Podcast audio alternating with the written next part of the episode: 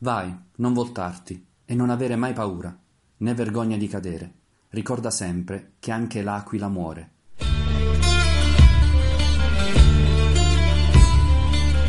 Ogni volta che un Pauni lasciava la tribù per andare in guerra, dava l'ultimo sguardo alla sua gente con queste parole nelle orecchie. E negli Stati Uniti di fine Ottocento non era affatto raro che ciò accadesse. La saggezza dei nativi americani la si trova spesso in coda, o in testa in questo caso, a discorsi che c'entrano poco o niente con la solennità dei popoli che pagarono il prezzo più caro della storia dell'umanità.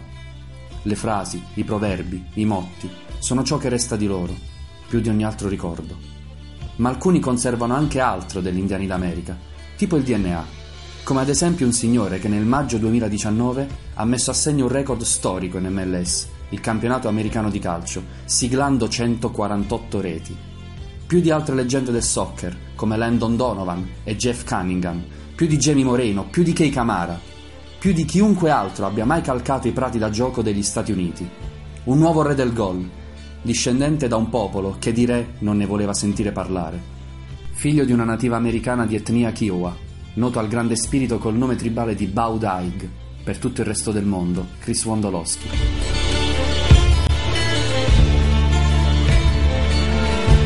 Un'autentica bandiera dei San Jose Earthquakes, come non si è abituati a vedere sull'altra sponda dell'Atlantico. Fino a quel giorno di maggio in cui ha messo a segno la bellezza di quattro reti contro i Chicago Fire, entrando nella storia dello sport, Wondo Wondolowski di vergogna di cadere ne aveva però provata tanta. La carriera d'atleta sa essere impietosa come quella dei guerrieri. Basta un centimetro, un piccolo gesto, un calo di concentrazione per finire a terra, con la consapevolezza che, di una vita in piedi, la gente si ricorderà soltanto di quella caduta. Al nostro eroe era accaduto qualche anno prima, quando fallì il gol che avrebbe regalato alla nazionale statunitense la vittoria e il passaggio ai quarti di finale della Coppa del Mondo duemilaquattordici. La partita è Stati Uniti-Belgio, giocata una calda sera brasiliana di inizio luglio. È un autentico assedio degli europei, ma il portiere americano, Tim Howard, riesce magistralmente a resistere agli attacchi, tanto da entrare nella storia per il maggior numero di parate, sedici, compiute in una partita del mondiale. Nella ripresa entra Wondo. Dopo pochi minuti ha già l'occasione di chiudere il match. Campanile in area belga. Wondolowski segue la traiettoria del pallone, lo vede scendere sul suo piede destro, dopo la sponda energica di un altro guerriero, Jermaine Jones. Courtois, il portiere del Belgio, tenta l'uscita. Chris sembra tranquillo, troppo. Apre il piattone e colpisce. Uno spazio di due secondi in cui gli Stati Uniti trattengono il fiato e poi si disperano. La palla si impenna e vola sopra la traversa. In quell'esatto momento, Wondolowski diventa il capro espiatorio del fallimento mondiale della nazionale americana. È un fardello, un macigno, che si porterà sempre addosso, per anni.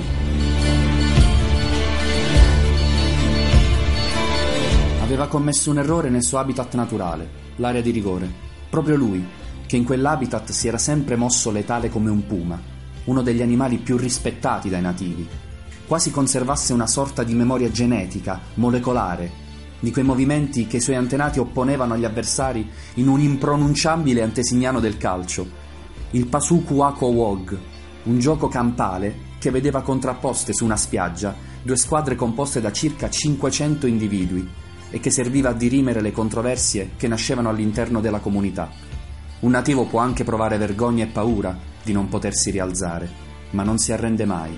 E difatti, cinque anni dopo, Chris Wondolowski da Danville, California, spazza via fantasmi e critiche con un gol che è un monumento all'opportunismo, un manifesto all'istinto dell'attaccante di razza, che attende l'errore del portiere, che avviene proprio dove si era posizionato lui. Il pallone obbedisce a Wondo, sfugge dalle mani del portiere e il numero otto, il capitano, la bandiera dei San Jose Earthquakes, lo spinge in rete. È il secondo dei suoi quattro gol ai Chicago Fire, il centoquarantaseiesimo in M L S, uno in più di Capitano America Landon Donovan. Ha trentasei anni suonati. Che magnifico modo di rialzarsi è questo. Wondo's camped at the back post. Here comes a cross looking for Wondo. It slipped and it's in. There is your undisputed leader in regular season M L S goals, Chris Wondolowski. Cari ascoltatori, benvenuti a questo nuovo appuntamento con M L S Italia, il primo podcast in italiano dedicato alla Major League Soccer e al mondo del soccer in Nord America, creato da m l s soccer italia punto com, sito specifico sulla Major League e sul calcio nordamericano, in collaborazione con The Cutting Edge, voce tagliente e all'avanguardia sullo sport americano in italiano. Abbiamo iniziato questa nuova puntata con la bellissima copertina di Maurizio Perriello, giornalista di T G Com ventiquattro, dedicata a Chris Wondolowski, nuovo recordman di gol della Major League Soccer. Uh, oggi uh, sarò io, Cristiano M G Faranna, a guidare questo podcast, poiché il nostro caro fondatore e direttore Massimiliano Cristina si dedicherà alla regia di quello che diremo. In mia compagnia, come sempre, Federico Montalenti. Ciao a tutti, buonasera a tutti. E poi un gradito ritorno dalla settimana scorsa, il mio compagno di scrivania nell'agenzia videogiornalistica Sì Comunicazione, nonché collaboratore di Rivista undici, Alessandro Cappelli. Ciao a tutti. Diciamo che Alessandro è entrato un poco nel regime reddito di cittadinanza, nel senso che se verrà la terza puntata avrà il posto, ecco, possiamo dire così. Eh. Allora mi propongo già per la prossima. Ah, va bene, va benissimo, ci, ci fa piacere. Ecco, abbiamo chiuso un, un ennesimo weekend lungo di Major League con, con alcune squadre impegnate Uh, in doppio turno. Quello che sicuramente viene fuori, uh, forse il dato più importante, è il filotto negativo dei Los Angeles Galaxy a questo giro, senza nemmeno Ibra, ricordiamo, squalificato per due giornate per quel brutto episodio della, della mano sul collo del portiere di, di New York. Io, io credo che la, la fotografia del momento negativo sia uno dei più lenti contropiedi che abbia mai visto, capitanato da, da Colorado. Eh, devo dire che ho visto, gli, ho visto solo gli highlights eh, un po', un po' alla veloce oggi, e non mi capacitavo quanto fosse, non so, non, non so quanto fosse più lenta la ripartenza del Colorado o il ritorno in difesa dei Galaxy. Devo dire che, però, ottima fotografia di quella che è la stagione. Credo che la, l'assenza di, di Alessandrini sia, sia più grave di quanto pensassi, sinceramente. Anche secondo me il problema principale di, eh, di, dei Galaxy è che non riescono a, ad essere una squadra veramente solida. Ma se i problemi in difesa, insomma, ce li siamo già, già raccontati più volte, li abbiamo sentiti anche su questo podcast, adesso dobbiamo dire che hanno problemi anche in attacco, perché davvero manca, manca, manca creatività, manca incisività, manca, quando manca Ibra poi manca tutto. Quindi, e, e però sono d'accordo con, con Federico quando dice che l'assenza di Alessandrini pesa, perché secondo me quella è, è una carta che, se potrà essere giocata come dovrebbe essere nel corso della stagione, potrà tornare davvero utilissimo, perché è, sarà, potrebbe essere un giocatore decisivo per certi versi per le sorti dei Galaxy. Ecco, di converso invece, appunto, Colorado trova la prima vittoria stagionale, la trova in trasferta con una squadra comunque piuttosto importante. Uh, dopo, dopo il cambio tecnico possiamo dire che le rapide si sono incanalate verso il giusto sentiero? Ma adesso, adesso non lo so, devo dire che eh, ci sono ottimi, ottimi presupposti, perché una vittoria fa sempre bene. Hanno una partita contro Columbus la prossima settimana, diciamo che ci sono anche i presupposti di poter eh, fare un altro risultato positivo. Io vorrei essere un pochino più tragico, nel senso che purtroppo per Colorado sembra che a questo giro davvero il roster non sia, come dire, all'altezza della, della concorrenza, soprattutto se ne facciamo un discorso in ottica, in ottica playoff, però sono sempre pronto a... a ritirare la mia parola se dovessi essere smentito. Ecco, sì, chiudendo, diciamo, il nostro step cosiddetto sulla attualità, almeno quella eh, inerente ai meri risultati. Sicuramente vi sono alcune partite da segnalare. eh, Atlanta conclude il filotto, forse gliel'abbiamo un poco eh, mandata noi, eh, noi gli abbiamo chiesto scusa, eh, con una vittoria dei Red Bulls eh, Uh, in casa in New Jersey, con questa rete segnata da, da questo calciatore che aveva fatto parte, diciamo, del New York Red Bulls due uh, fino a più o meno la scorsa settimana, Tom Berlow. Poi c'è da segnalare ancora Toronto, che pure avevamo fatto il mea culpa, che ha perso tre a zero con il Real Salt Lake uh, in Utah, nello Utah.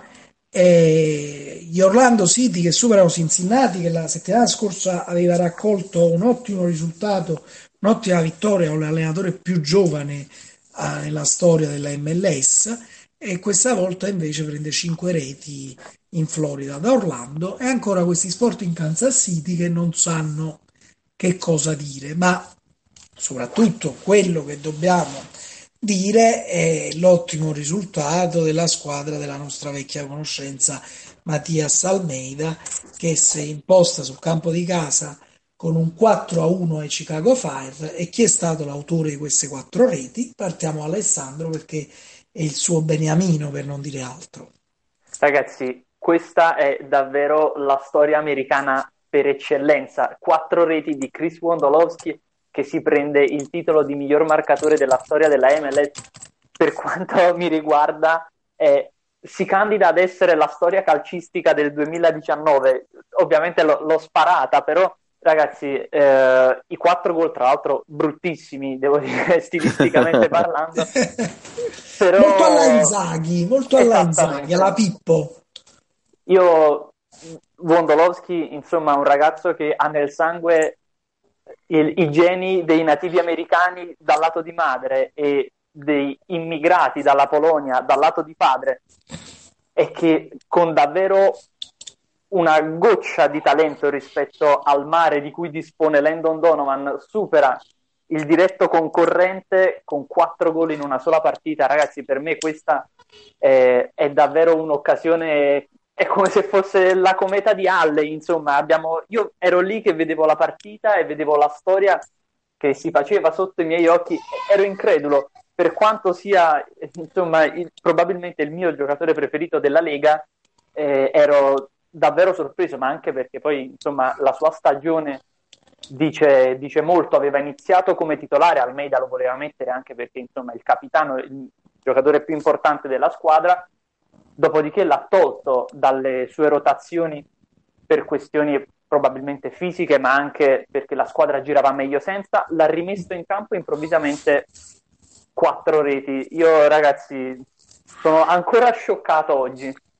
Infatti noi lo avevamo dato pensionabile qualche settimana fa da U S L, questo fa capire come siamo bravi a rivitalizzare oppure a derivitalizzare alcune ormai, compagine giocatori, ecco. Ormai facciamo facciamo veramente il, il cambiamento delle abbiamo, veramente se, se, se qualcuno volesse riascoltare la puntata della scorsa settimana e facesse un quadro generale, probabilmente è successo tutto il contrario di tutto, quindi quindi a parte a parte Los Angeles, credo che tutto il resto sia, sia avvenuto all'opposto. Ecco, a proposito di Wondo, ricordava anche il suo sangue nativo americano. La, lo scorso anno proprio intervistai Boynard Bear, che è responsabile degli allenatori nativo americani, che ci disse quanto essi fossero orgogliosi proprio di Wondolowski e quanto per loro il calcio fosse importante in funzione di tenere i giovani lontani dall'alcolismo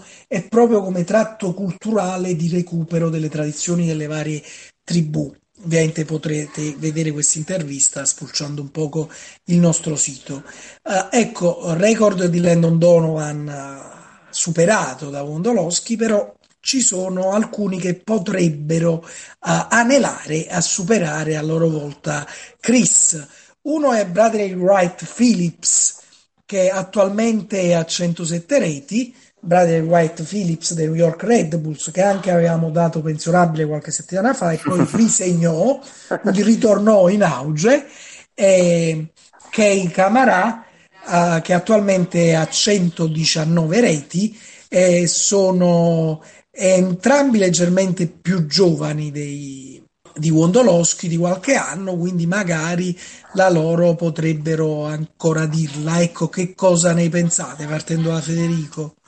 Kamara è già in ottimo, un ottimo trend per fare ancora, secondo me, dieci quindici gol questa stagione, anche perché è uno dei pochi che può segnare della squadra di Colorado, quindi eh, sinceramente ha tutte le carte per riuscire ad arrivare almeno a quel centotrenta centotrentacinque gol per fine stagione, e poi magari il prossimo anno continuare su quella linea, anche perché è un giocatore molto costante, molto costante. Per quanto riguarda invece Wright-Phillips, ehm, non lo so, sinceramente la vedo più cadente come, come parabola, quindi non lo so.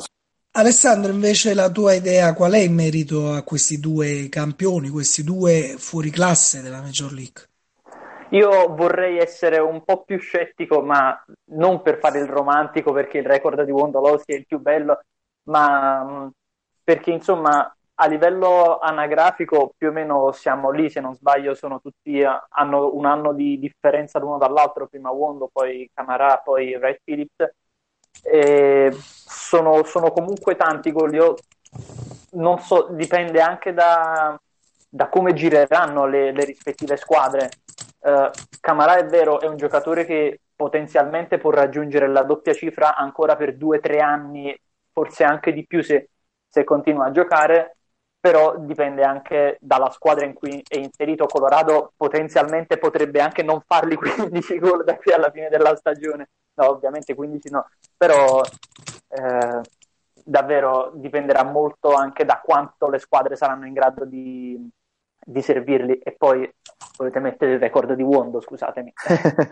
Invece andiamo a vedere chi potrebbe essere il top scorer del futuro. Per me sicuramente uno che ce la potrebbe fare, però dipende sia, diciamo, dalla volontà di permanere in M L S che dalla guida tecnica, è sicuramente Martinez, colui che ha, ha diciamo un po' con l'Higuain della, della Major League, perché è colui che ha il record attuale di maggior numero di reti segnati in una stagione di, di conference, in una regular season, uh, anche se diciamo con De Beer vi è sicuramente un gioco meno spumeggiante, meno votato all'attacco. Un altro che ha dei numeri abbastanza buoni, anche se quest'anno è un poco sottotono visto l'altalenanza della propria squadra, è sicuramente Nemanja Nikolic, che nel duemiladiciassette fece ben ventiquattro gol uh, con i Chicago Fire, lo scorso anno quindici,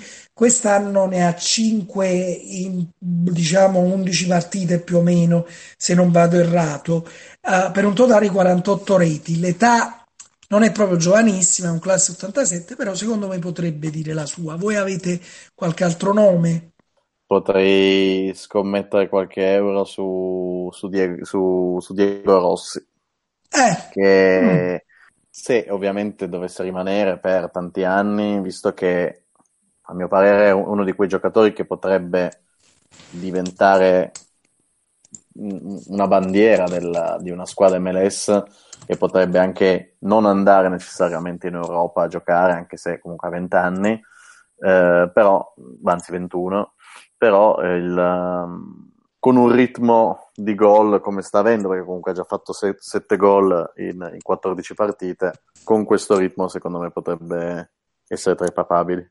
Io avrei detto Martinez probabilmente uh, su, su due piedi anch'io, perché è ovviamente quello che ha dimostrato la vena realizzativa insomma più pronunciata, ma il più grande rimpianto probabilmente rimarrà Jordan Morris, che è vero non è proprio un centravanti di razza, però ho, ho la netta sensazione che tutti questi infortuni ci abbiano privato di un giocatore potenzialmente devastante in M L S. Ah, io segnalo anche Altidor, che comunque sta quasi a ottanta, eh, tra l'inizio con i Red Bulls eh, più di dieci anni fa all'attuale eh, diciamo a quinto anno con il Toronto Football Club. Invece per quanto riguarda un poco la classifica sia di Eastern che di Western, si sta diciamo eh, defilando una situazione, consentitemi, visto il clima, da Trono di Spade, nel senso vi sono quattro famiglie il Trono di Spade che più o meno uh, se si giocano il trono. Qua per adesso vi sono quattro uh, squadre che piano piano stanno portando a un risultato piuttosto importante. Uh, non sono squadre che per forza hanno la vetta uh, totale, ma che però hanno il trend migliore nell'ultimo periodo, e sono a est Philadelphia e New York City Football Club, e a ovest Los Angeles Football Club e Seattle Sounders, accomunati da che cosa? Da ben sei partite, le ultime senza sconfitte. Ecco Federico, a te la parola. Ma io ripeto, forse l'avevo già detto in qualche puntata precedente, Philadelphia è quella che mi sta stupendo di più. Nei vari articoli che ho letto prima dell'inizio di stagione non la davano esattamente tra, la davano come squadra di playoff ma non come la squadra da Shield, quindi devo dire che mi, a me personalmente sta stupendo. Ha fatto una partita contro, contro Seattle molto solida, avrebbe potuto vincerla, e devo dire che è stata sfortunata, non vorrei confondere le partite, però credo che avrebbe preso un paio di pali e, e un paio di ottime uscite del, di Frey, quindi devo dire partita dominata. New York allo stesso tempo ha due partite in meno, anzi con qualcuno anche quattro, anche tre, quindi potenzialmente potrebbe essere anche più su di quanto non lo sia già adesso, e anche lì partenza molto più lenta, però ha inanellato quasi anche sette risultati utili, ha trovato anche una quadra con i nuovi innesti. Io le dividerei un po' a est le sorprese, quindi alla Philly eh, di cui ha parlato Federico aggiungo anche New York, ma perché io pensavo a inizio stagione che New York avrebbe avuto forse ancora più difficoltà, no, di quello che ha avuto nelle prime giornate di campionato, e, e quindi la metto tra le sorprese, anche perché a questo punto mi sembra uh, un po' consolidato, anche se gliela sto tirando anche io in questo momento, che sia una squadra uh, più forte di quello che, che pensavamo. È sicuramente una squadra da playoff. A ovest ci metto le certezze, perché Los Angeles e Seattle attualmente secondo me sono le due più forti. Se si giocassero oggi i playoff, la finale della Western Conference per quanto mi riguarda sarebbe, come dire, l'antipasto della, della finale della M L S Cup, no? Nel senso che chi esce dal, eh, dal girone dantesco del, dell'Ovest poi è quella che va a prendere il, il, il trono di spade, se vogliamo dirla così. Vabbè, ah, inutile sottolineare, queste quattro squadre perderanno tutte, probabilmente, però va bene. Ecco, dopo questo me- momento di, di becera ilarità, eh, diamo la linea al nostro Sebastiano Trovato con i suoi consigli per il Fantasy. Eccoci a una nuova giornata del Fantasy. E iniziamo subito a dire che sia i Red Bulls di New York e Vancouver avranno un doppio impegno. La prima partita sarà uno scontro diretto e si giocherà Eh, in casa dei Red Bulls, mentre per quanto riguarda Vancouver eh, la seconda giornata la giocherà in casa contro Dallas, mentre i Red Bulls giocheranno a Cincinnati, che quest'ultima sarà una partita molto strana. Cincinnati in casa può dire la sua, però a mio avviso è più probabile un, un pareggio. Per quanto riguarda i giocatori, beh i Los Angeles Football Club eh, la fanno da padrone, Vella capitano è ormai più di una garanzia. Consiglierei anche Rossi e Caillé, il canadese a centrocampo. Per quanto riguarda altri giocatori importanti, Rusnak che gioca contro Atlanta, Nani contro Los Angeles, eh, su Orlando punterei anche su Ruan e qualcun altro, magari anche in porta, perché diciamo i Galaxy senza Ibrahimovic eh, non sono granché. Philadelphia giocherà in casa contro Portland, partite da uno contro due, però Philadelphia in casa è una macchina, quindi si potrebbe provare con eh, qualche difensore, Elliott eh, che è una garanzia, oppure Trusty, eh, oppure eh, qualche centrocampista offensivo. Eh, ricordiamo però che Burke, eh, l'attaccante, non dovrebbe essere la partita. Minnesota giocherà contro Houston. Houston fuori casa è una mina vagante, però non è quel rullo compressore che è in casa, e quindi Minnesota potrebbe dire la sua, magari con Rodriguez in avanti. Per quanto riguarda mh, sul doppio impegno di Vancouver, si potrebbe provare con Adnan, dato che la seconda partita la giocherà in casa contro Dallas, e Dallas fuori casa non segna tantissimo.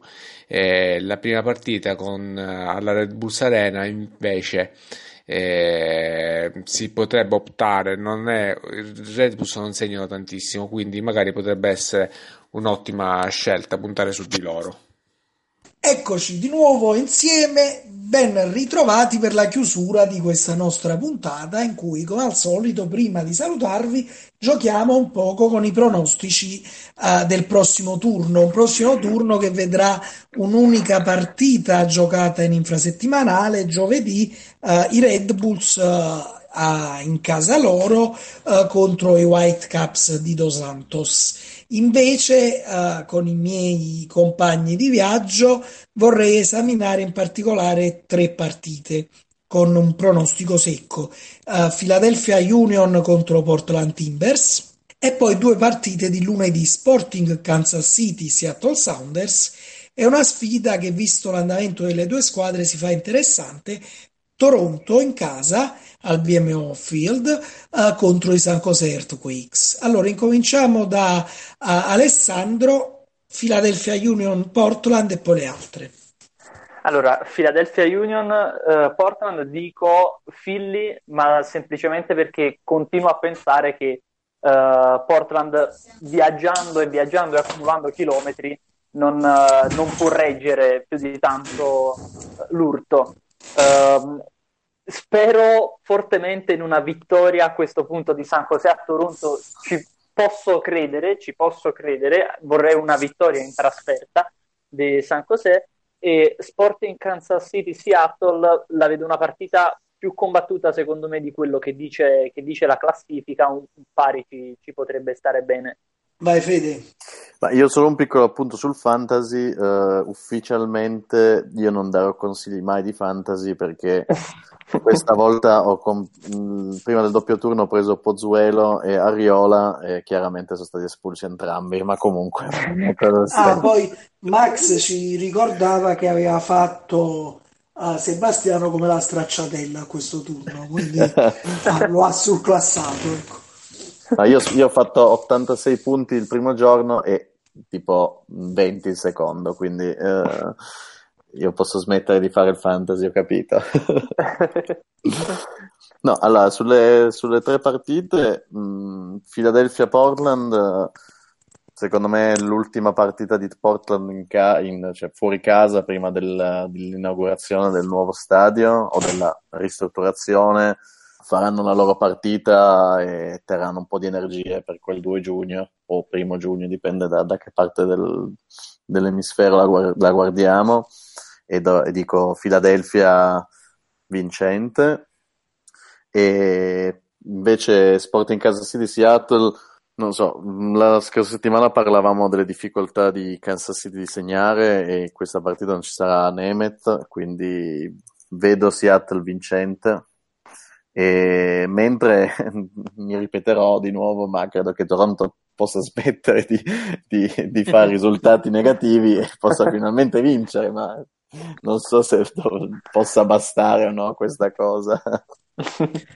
Al, io invece dico due a, a Philadelphia, quindi vittoria di Portland, un poco per amore di Savarese, un poco per la tendenza che ha avuto qualche settimana fa di vincere in trasferta per ovvi motivi appunto dello stadio. Uno uh, tra il Kansas e il Missouri, uh, perché secondo me lo Sporting Kansas City non si può permettere un pareggio o una sconfitta ulteriore, e sempre un poco per tifo dico che Toronto vince in casa contro i San José. Bene, diciamo che siamo arrivati al termine di questa nostra Uh, puntata. Un saluto ai miei compagni di viaggio, al buon Alessandro Cappelli. Ciao a tutti. E a Federico Montalenti. Ciao a tutti. Vi ricordo io, Cristiano M G Faranna, vi ricordo e ovviamente ne approfitto per salutarvi il nostro sito m l s soccer italia punto com, la disponibilità di M L S Italia, il podcast in collaborazione con The Cutting Edge in quasi tutte le piattaforme podcast uh, esistenti oppure sul nostro sito, poi pagina Facebook, account Instagram, Twitter e per chi volesse seguire un ulteriore campionato nordamericano anche la pagina C P L Soccer Italia uh, alla quale collabora anche e, e altri vari account ovviamente social collegati, Instagram e, tit- e tu- Instagram e Twitter, alla quale collabora anche il nostro Alessandro. E allora uh, vi saluto con uh, il consueto buona M L S a tutti.